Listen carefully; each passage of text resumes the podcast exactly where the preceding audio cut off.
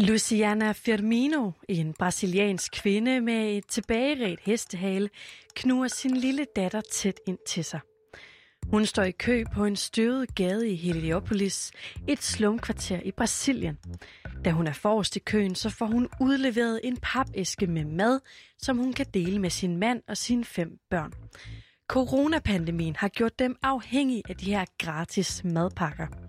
Før krisen den ramte, der arbejdede Luciana i en neglesalon, og hendes mand kunne holde den kørende med forskellige dagjobs. Nu er de begge arbejdsløse. BBC-indslaget, som Luciana hun er en del af, det slutter med, at hun fortæller om sine overvejelser. Indimellem, der tænker hun nemlig på, om det bedste ville være at give sine børn væk til myndighederne, i håbet om, at de kunne få en bedre fremtid. Coronakrisen har sendt flere end 150 millioner mennesker, som Luciana og hendes familie, tilbage i fattigdom. Og jeg siger tilbage, fordi at det faktisk var en fattigdom, som de her mennesker de ellers var kommet ud af efter flere årtier med økonomisk fremgang i verden. Men så kom som bekendt coronapandemien, der smadrede økonomien. Og så er spørgsmålet altså, hvordan det gik så galt, at flere årtiers fremgang det nu er blevet ødelagt på bare et år, og ikke mindst, hvad vi kan gøre for at rette op på det. De spørgsmål får du svar på i dagens udsyn, hvor vi i den grad skal vidt omkring. For det her, det er en historie, der ikke bare handler om et sted eller et kontinent, men om stort set hele verden. Det her er Udsyn med Sofie Ørts.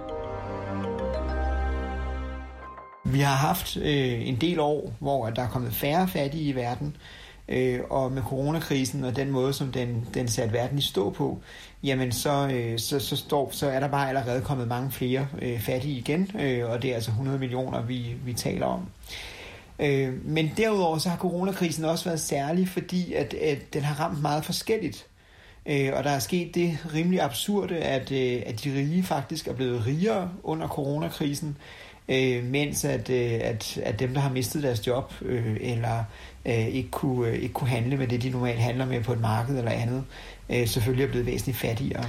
Christian Weiss, som du hørt her, er generalsekretær for udviklingsorganisationen Oxfam IBIS. Og lad os lige se nærmere på det, som han fortæller. Nemlig, at verdens rigeste altså kun har fået flere penge på hænderne, for eksempel igennem aktier. Det er mænd som for eksempel Amazons Jeff Bezos og Teslas Elon Musk. Og så er der altså 150 millioner mennesker, som ikke længere har penge mellem hænderne. Christian Weisse, hvordan har pandemien sendt så mange mennesker ud i fattigdom? Jamen, den har vel gjort det på, på, på to måder. For det første er der en del af landene, hvor at, at man jo er blevet ramt øh, af sygdommen. Øh, ikke lige så hurtigt, som, øh, som vi blev i, i Europa, eller man gjorde i Kina. Øh, men, øh, men hvad hedder det? Men, men særligt det seneste tid har vi jo set, hvordan det står til i Indien. Øh, og i lang tid har vi også set det i Brasilien øh, og i Sydafrika for den sags skyld.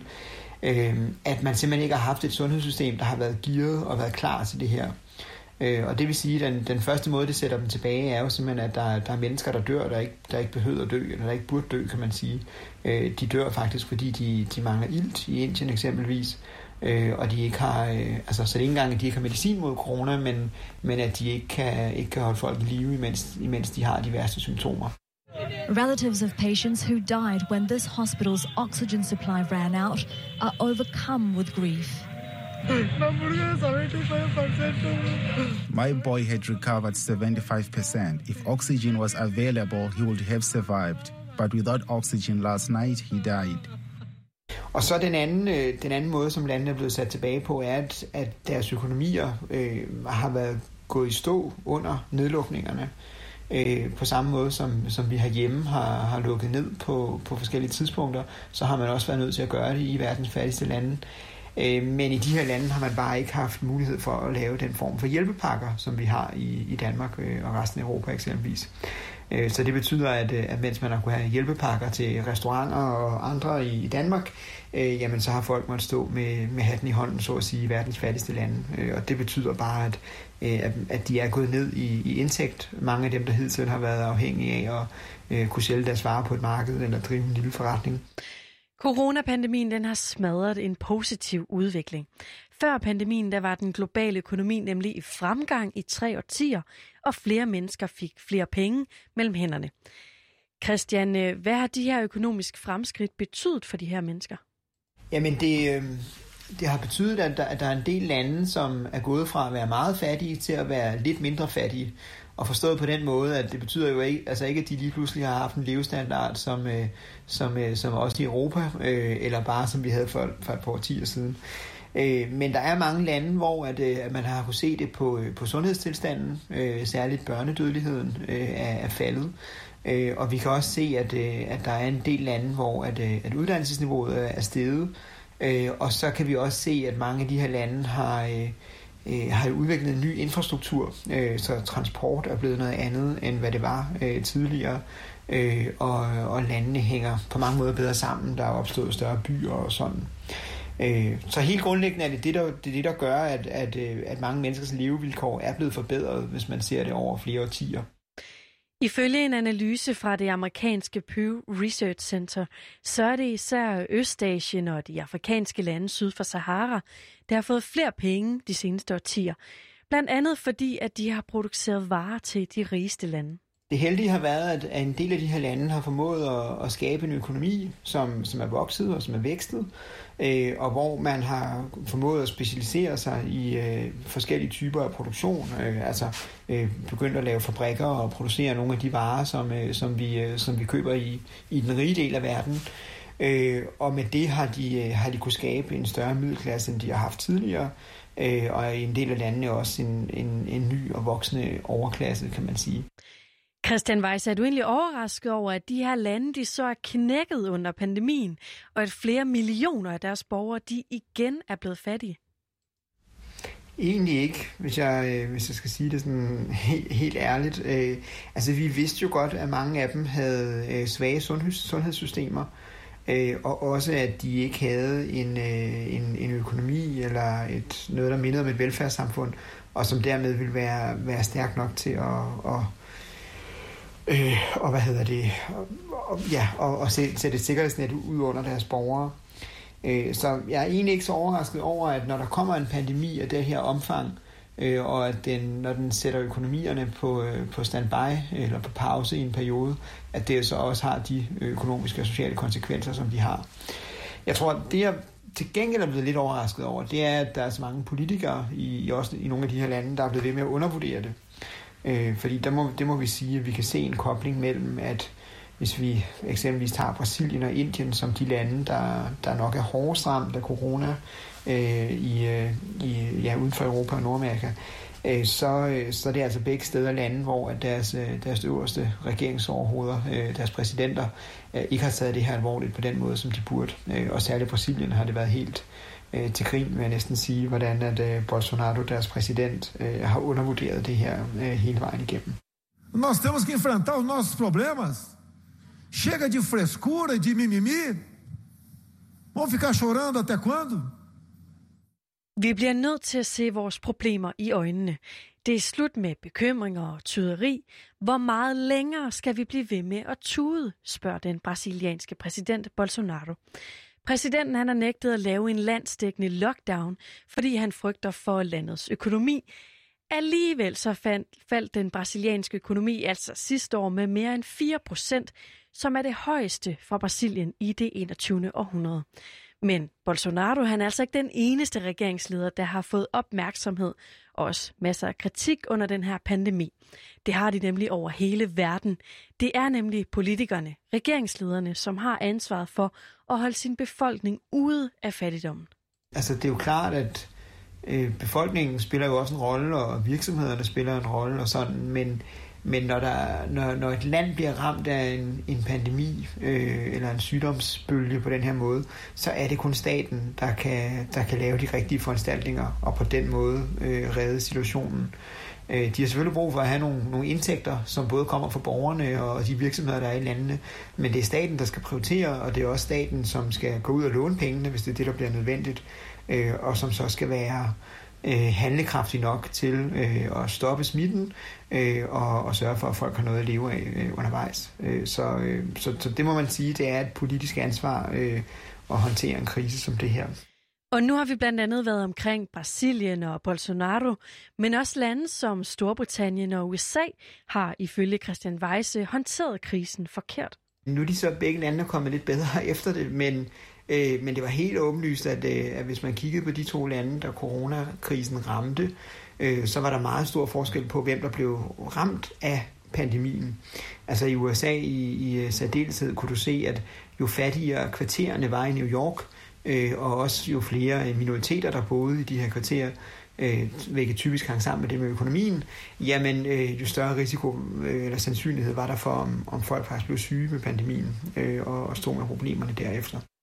Sidste år der mistede flere end en halv million New Yorkere sit arbejde. En af dem det er Myra fra bydelen Queens, som det amerikanske medie NBC News fangede i køen til gratis madudlevering sidste forår.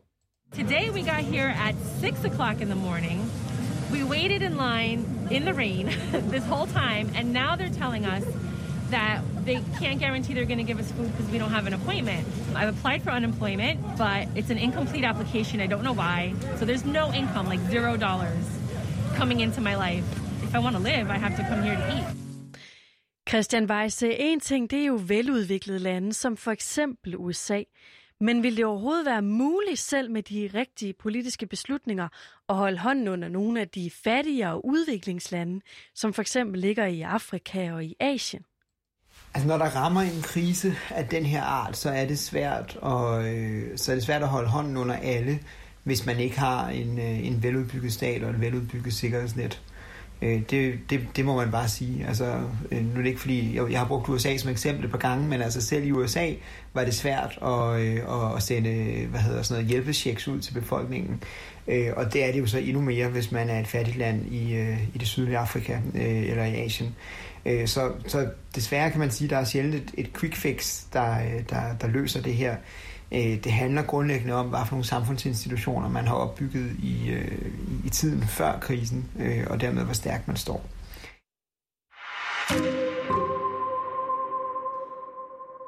Og nu er spørgsmålet så, hvad vi gør herfra. Hvordan sikrer de lande, der for alvor har slået sig under krisen, at antallet af fattige det ikke bare fortsætter med at eksplodere? Til det der skal der ifølge Christian Weise ske en genopbygning med to perspektiver. Et på den korte bane og et på den lange bane. Og hvis vi bare starter med det med, med den korte bane, jamen så, øh, så kan vi jo se, at, at mens vi nu har fået vaccineret 20 procent af befolkningen i Danmark, øh, og at, øh, at selv os, der, øh, der ikke er blevet vaccineret endnu, kan se frem til at blive det hen over sommeren, øh, jamen så, øh, så er der altså nogle af verdens fattigste lande, hvor at, øh, at, at det ikke bliver i år, og det ikke engang er sikkert, at det bliver næste år, men måske først 2023, at, øh, at man kan få vaccineret befolkningen.